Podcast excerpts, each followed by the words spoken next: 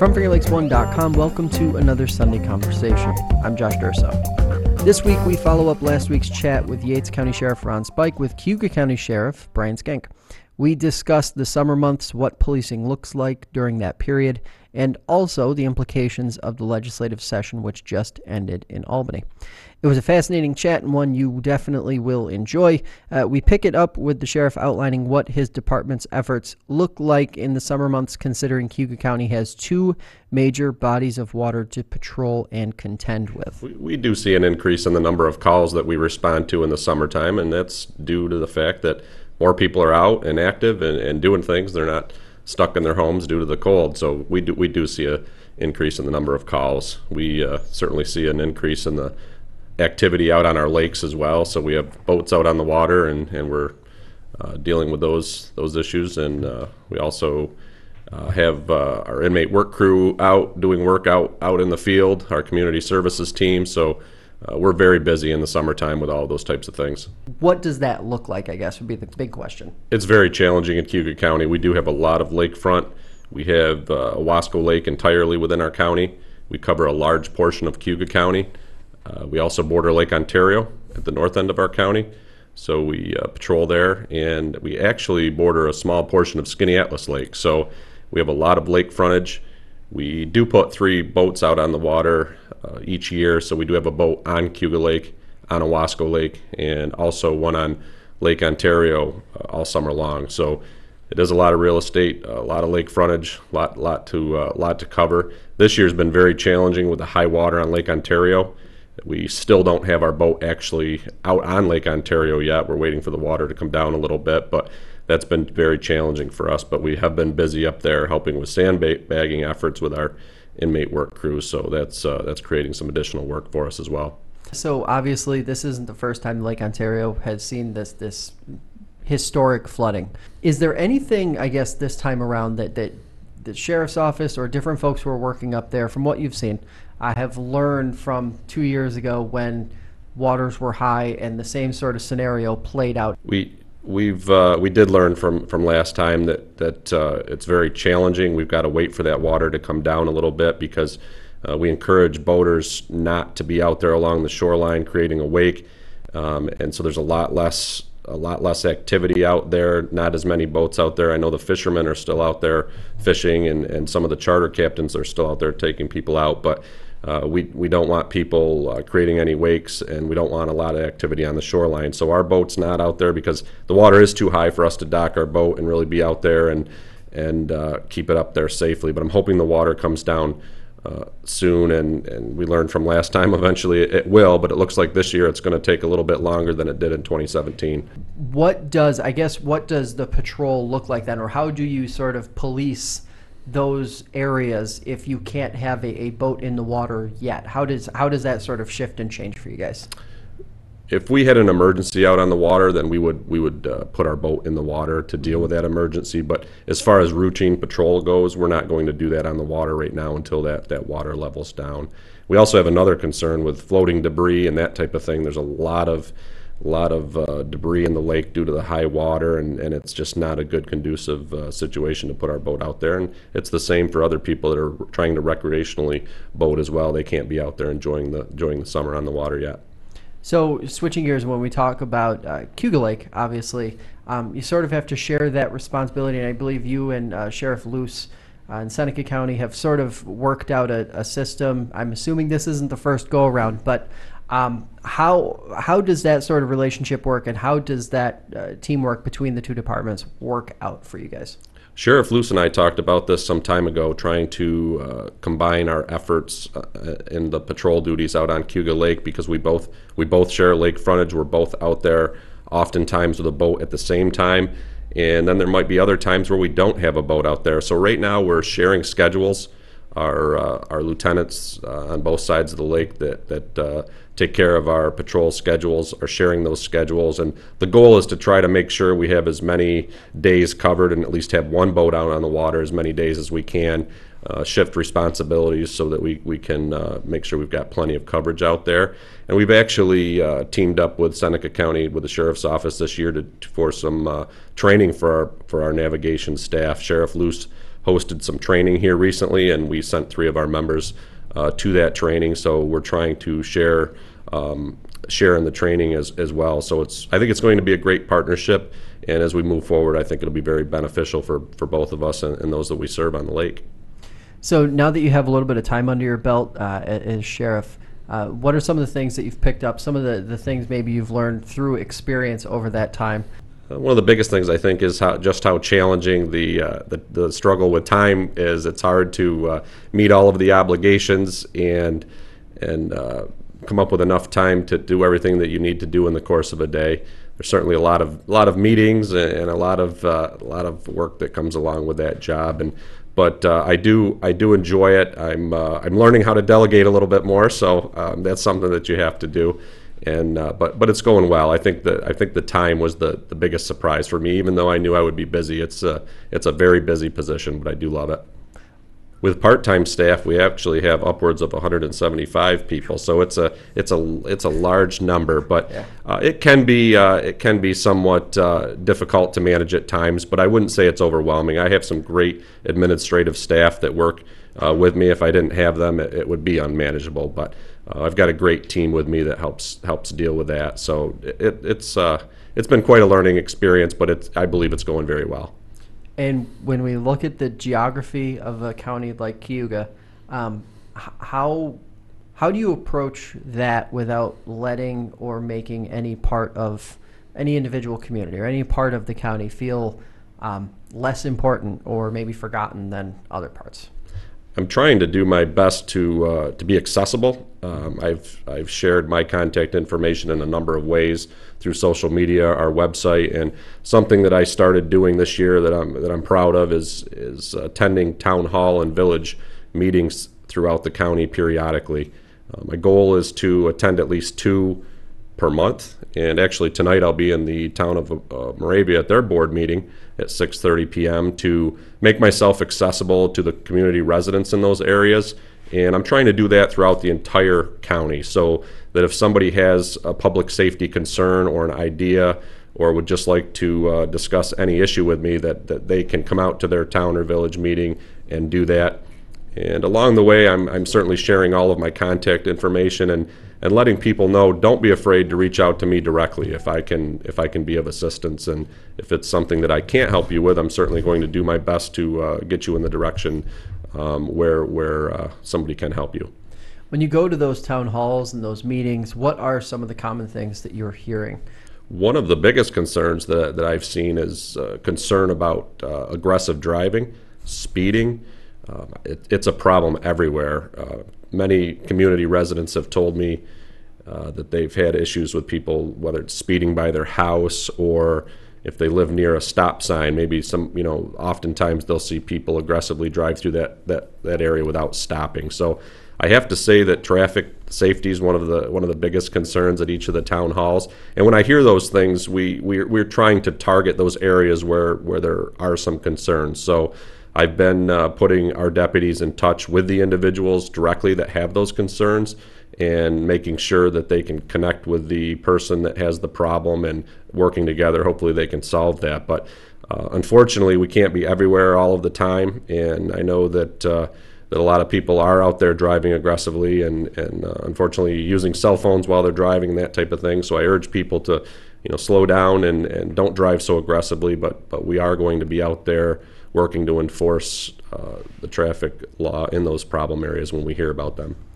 How difficult is it eh, in law enforcement in general uh, when you're having to jump from perhaps uh, dealing with aggressive driving or, or a speeding infraction or something that uh, of that like to maybe five or ten minutes later a full-blown narcotics uh, investigation how do you balance the two and how do you uh, keep your deputies uh, nimble enough i guess to be able to jump between the two Well, it can be very difficult, but we have to prioritize. So we have to uh, pri- prioritize if it's an emergency situation or something we need to get on right away. Certainly, we're going to focus our resources on that area. But if we have some downtime after dealing with that situation and can get back to the traffic enforcement or do some proactive work like that, um, we're obviously uh, going to do that. But that can be very challenging, and I have to say that's what makes this job so great. I love the fact that it's dynamic, it's always changing, And I, I have to admit, I, I miss being out there on the road uh, at times doing some of that kind of thing.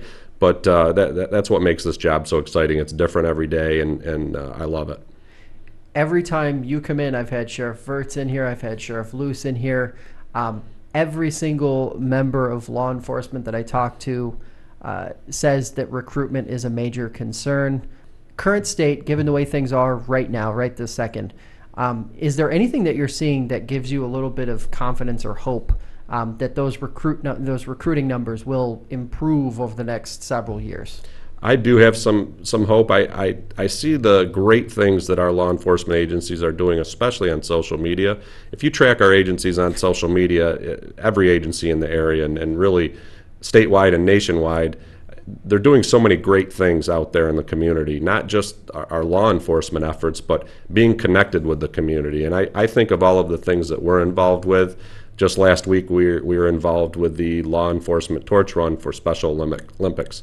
A number of our members ran and participated in that, and, and I know a lot of law enforcement agencies here locally did the same thing. But I, I think that when it comes to recruiting, I think people are going to start to see that you know this is an exciting career. It is dynamic. It, there's always always something different to do every day, but also at the same time, we're giving back to our community. We're doing great things, and it's very rewarding. And I think I think as people start to see uh, those things, they're going to have more of an interest in, in a law enforcement career. And I, it's been a great career. I would encourage anybody uh, to take a look at this and, and like most agencies here locally, we're giving our law enforcement test on September 14th, our entry level exam, uh, to be a police officer. So I would encourage uh, anybody that has some type of interest to sign up for the exam or, or reach out to uh, me or, or any chief or member of any law enforcement agency and get some more information about the job and how you can do it.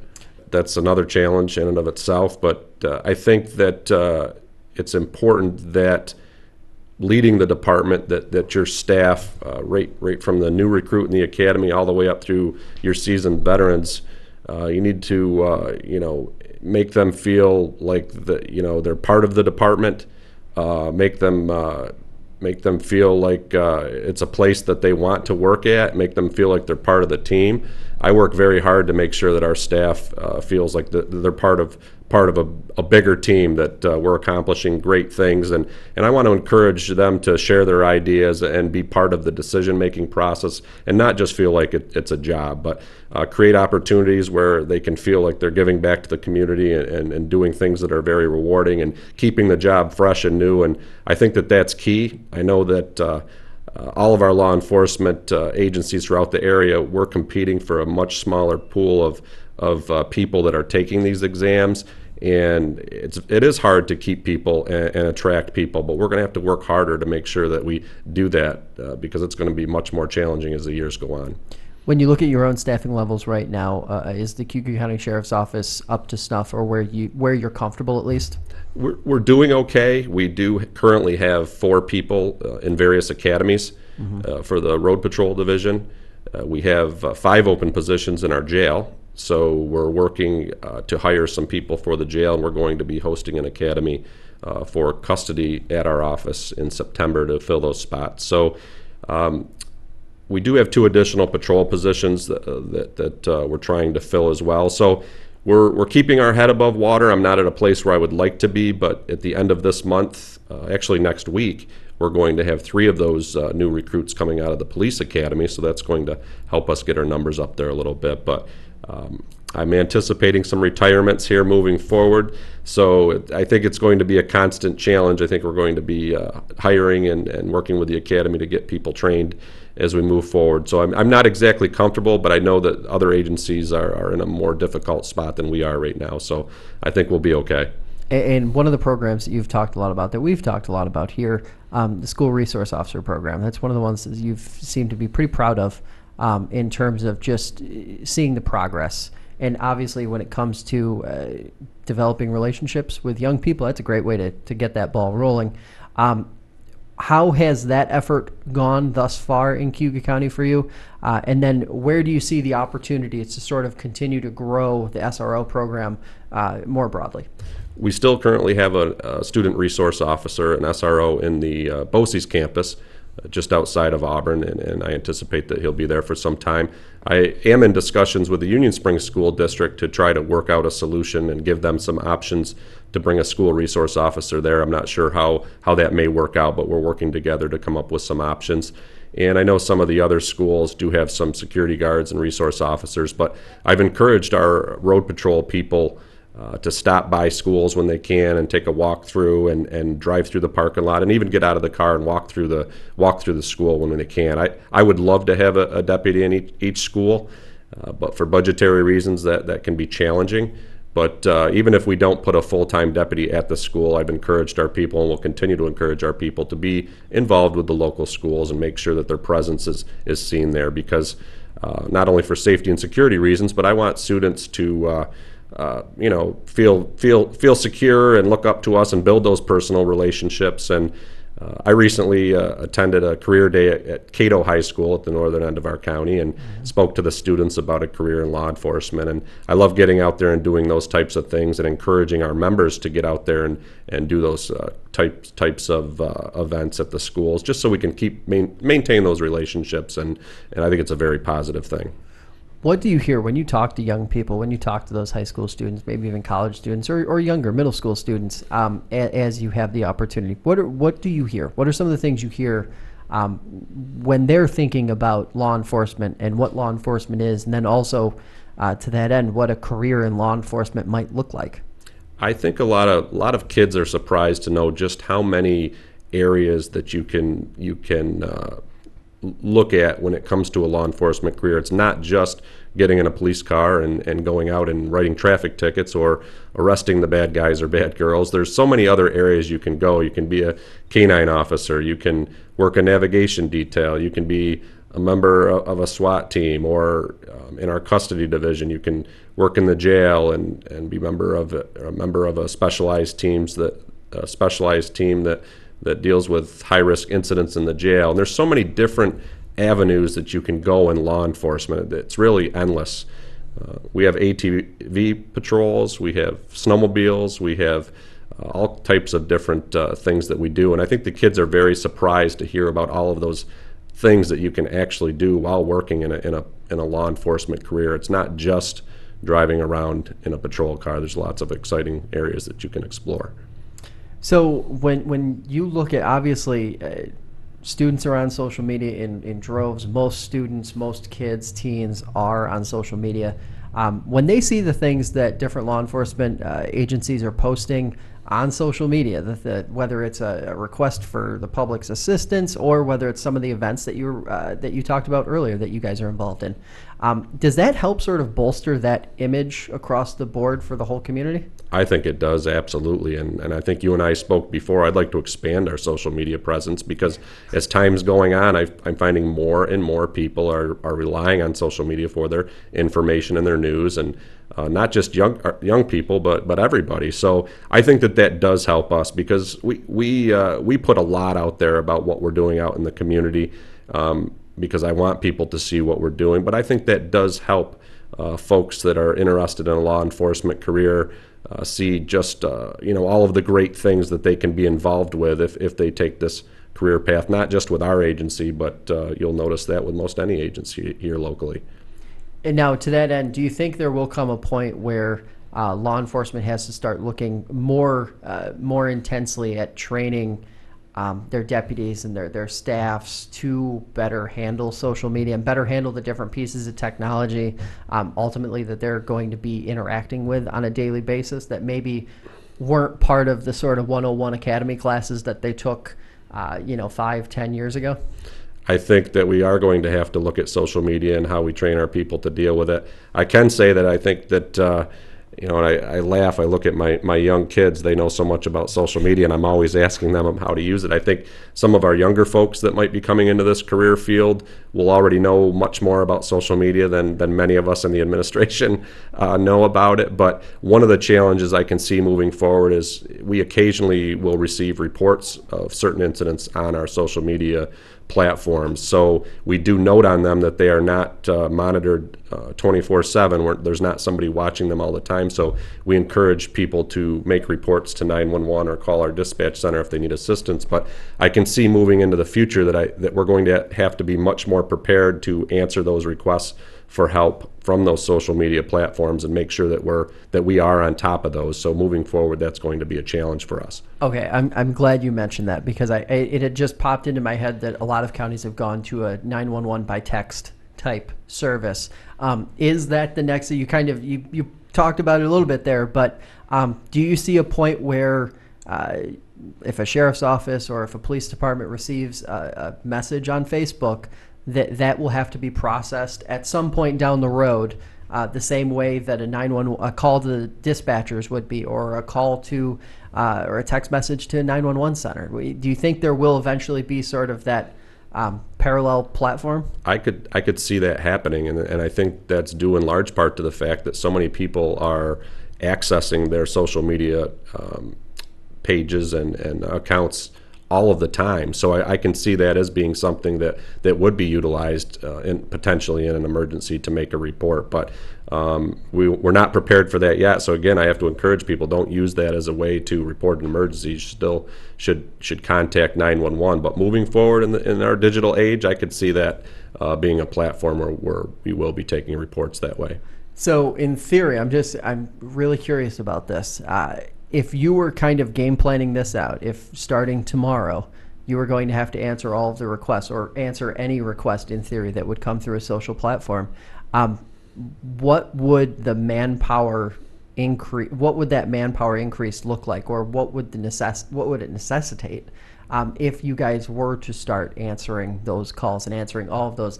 Not just in within an hour or two hours, like what most response time is on fa- with Facebook pages, but uh, to respond in the moment when the message is received. That would certainly take some additional resources and additional manpower, and I'm not sure exactly how that would look, but uh, we might need to integrate that, that into our 911 centers somehow so they can monitor that. But that would take a lot of time for somebody to be continually, you know, looking at that page and determining if, if anybody's reached out to it. But, uh, you know, that's an interesting uh, discussion for down the road, and we're going to have to try to determine, you know, how we can handle those kind of things if we continue to move in that direction.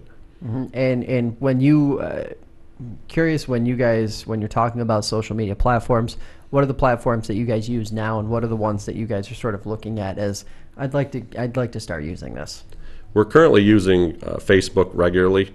Uh, I actually personally, uh, I have a, a Twitter page uh, as sheriff uh, that I put my information out on, and uh, I have a personal Instagram page. I'm learning a little bit about Instagram. I think that we've got to we've got to move our department towards towards Instagram. So we're going to be bringing those those other platforms on down the road here. But we do have a Twitter page with the sheriff's office that's uh, slowly uh, building steam. But Facebook has been the primary social me- media platform that that we've been using.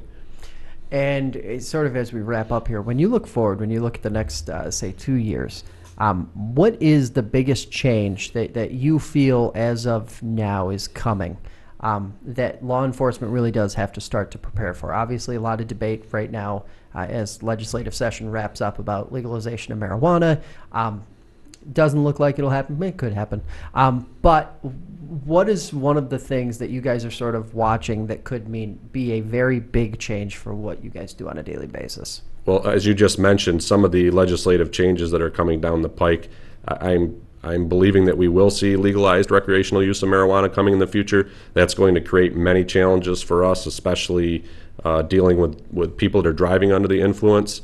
In January of 2020, we, we have some changes in the law in regards to bail reform.